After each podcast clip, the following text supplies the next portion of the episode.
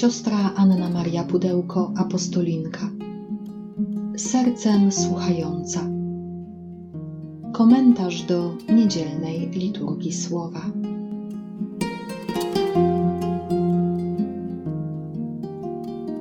Z Ewangelii według świętego Łukasza.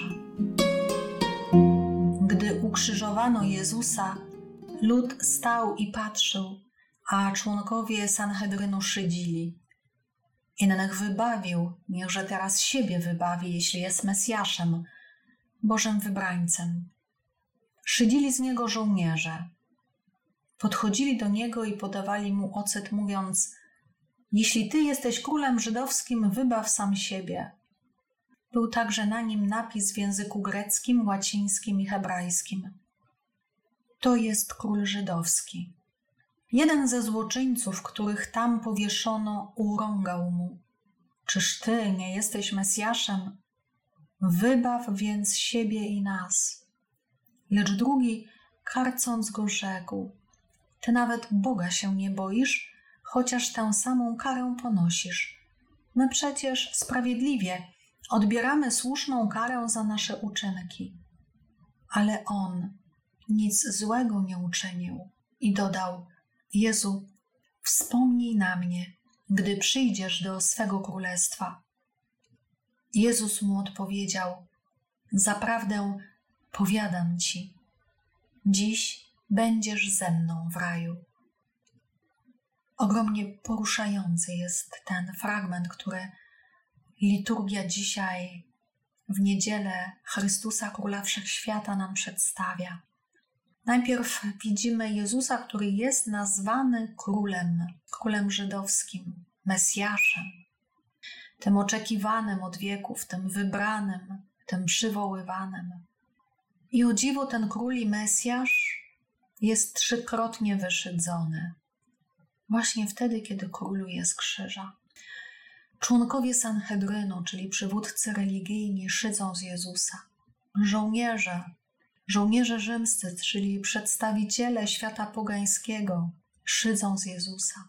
Jeden ze złoczyńców, czyli przedstawiciel wszystkich grzeszników i zagubionych, każdego z nas, szydzi i urąga Jezusowi. Beznadziejna, dramatyczna sytuacja. I w tej beznadziei, w tej bezradności, w tej bezbronności, w tej ogromnej pokusie, bo chciałoby się naprawdę zejść z krzyża, by pokazać, a jednak Jezus pozostaje do końca. Wybiera bezradność wobec miłości, wobec woli Ojca. Bo wiedział, że tylko tak, tylko przez miłość, tylko przez miłosierdzie będzie mógł wejść i królować do naszych serc. I ten drugi łotr jest pierwszym, który rozpoznaje w Chrystusie Króla. On nic złego nie uczynił. To jest jego wyznanie wiary. I zaraz dodaje: Jezu, wspomnij na mnie, gdy przyjdziesz do swego królestwa. Jakże niewielu mówiło Jezusowi po imieniu. To oznacza jakąś bardzo bliską więź, pełną zaufania, przyjacielskiego czy wręcz takiego dziecięcego, synowskiego oddania. Jezu, wspomnij na mnie, gdy przyjdziesz do swego królestwa. On, patrząc na konającego, ukrzyżowanego, wierzy w królestwo, które jest tak inne od naszych ludzkich królestw, I on wierzy w władzę Jezusa, która jest tak inna od naszej ludzkiej władzy. Jaka jest odpowiedź Boga? Dziś będziesz ze mną, bo królowanie Boga w naszym życiu to bliskość, to komunia, to miłość, to więź. Dziś będziesz ze mną i to będzie twoim szczęściem, twoim rajem.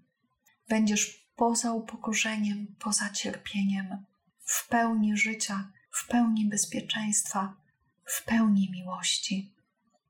Uczynić Jezusa królem naszego życia, czy przyjąć Jego królowanie w naszym życiu, to zgodzić się na Boga słabego, na Boga bezbronnego, na Boga miłosiernego, cierpliwego, ukrzyżowanego. I to jest bardzo trudne, bo my chcielibyśmy Boga karzącego, Boga sprawiedliwego, Boga reagującego natychmiast, Boga, który przyjdzie i zrobi porządek w tym całym bałaganie, który my sami sobie zgotowaliśmy. A jednak królowanie Jezusa jest zupełnie inne. Jeśli w słabym, konającym Jezusie będziemy umieli zauważyć naszego Króla, jeżeli z głębi naszego serca wyrwie się to zawołanie: Jezu, pamiętaj o mnie, On wprowadzi nas do swego Królestwa, do Królestwa miłości i miłosierdzia. Jezus jest potomkiem króla Dawida. I tak jak Dawid zgromadził wszystkie pokolenia Izraela, tak Jezus pragnie zgromadzić wszystkie narody, by oddały cześć Ojcu. Wszystkie pokolenia izraelskie zeszły się u Dawida w Hebronie i oświadczyły mu: oto my jesteśmy kości Twoje i ciało. Już dawno, gdy Saul był królem nad nami, Ty odbywałeś wyprawy na czele Izraela. I Pan rzekł do Ciebie: Ty będziesz pásł mój lud Izraela i Ty będziesz wodzem nad Izraelem. Cała starszyzna Izraela przybyła do króla do Hebronu i zawarł król Dawid przymierze z nimi wobec Pana w Hebronie. Namaścili więc Dawida na króla nad Izraelem. Dawid zawiera przymierze. Przymierze z Bogiem i przymierze z ludem. Dawid jako król jest pośrednikiem pomiędzy Panem a Izraelem. Dawid jest zapowiedzią Mesjasza. Jezus zawiera z nami nowe przymierze w swojej miłości ukrzyżowanej. Przymierze z Ojcem i przymierze z ludzkością. To przymierze odwołuje się do przymierza małżeńskiego, oblubieńczego. Pokolenia izraelskie, które mówią: oto my jesteśmy kości Twoje i ciało. Co powiedział Adam wobec Ewy, gdy Bóg ją do niego przyprowadził? Oto ta jest kością z mojej kości i ciałem z mojego ciała. Oto ta jest mi bliską. Oto ta jest taka jak ja. I tutaj ta formuła bardzo mocna mówi: jesteśmy jednością. Pragniemy być Ci wierni. Pragniemy słuchać Ciebie, abyś Ty nas prowadził do Boga.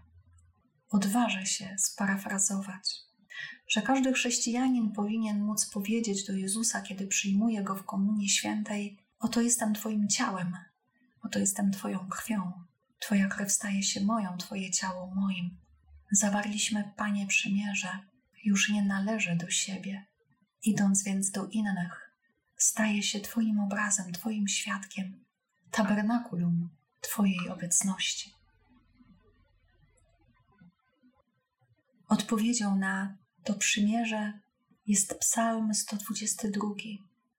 Ucieszyłam się, gdy mi powiedziano: pójdziemy do domu Pana. Już stoją nasze stopy w Twoich bramach, Jeruzalem. Każde spotkanie z Jezusem, każde spotkanie z Bogiem może stać się dla nas motywem głębokiej radości. Całe nasze życie jest drogą do domu Pana. Święty Paweł ukazuje nam tajemnicę Chrystusa, kim Ojciec uczynił Go dla nas, kim Jezus jest dla nas, a kim my stajemy się dla Jezusa i przez Jezusa dla Ojca w Duchu Świętym.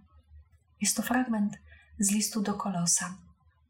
Bracia, dziękujcie Ojcu, który was uzdolnił do uczestnictwa w dziale świętych w światłości. On to uwolnił nas spod władzy ciemności i przeniósł do królestwa swego umiłowanego Syna, w którym mamy odkupienie, odpuszczenie grzechów.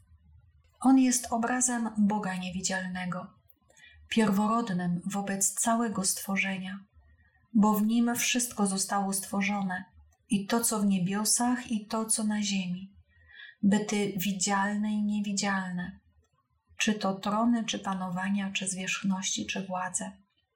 Wszystko przez Niego i dla Niego zostało stworzone. On jest przed wszystkim i wszystko w Nim ma istnienie. On jest głową ciała, Kościoła.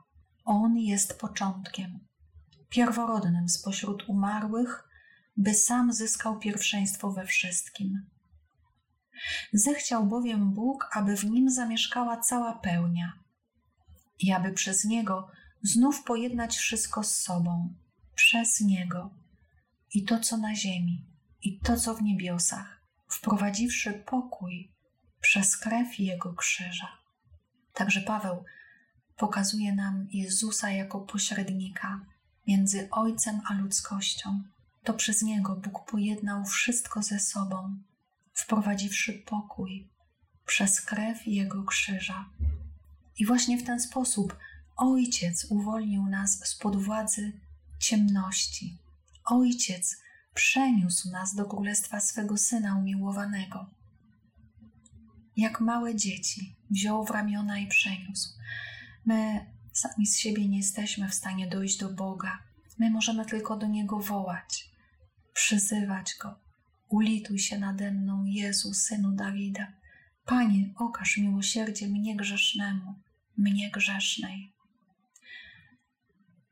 I kiedy Jezus stanie się początkiem, pierworodnym, pełnią naszego życia, wtedy nasze życie nabiera nowego sensu, nowego blasku, nowego smaku. Wtedy wszystko staje się nowe, bo miłość wszystko nieustannie odnawia. Także do Ciebie i do mnie Jezus chce powiedzieć: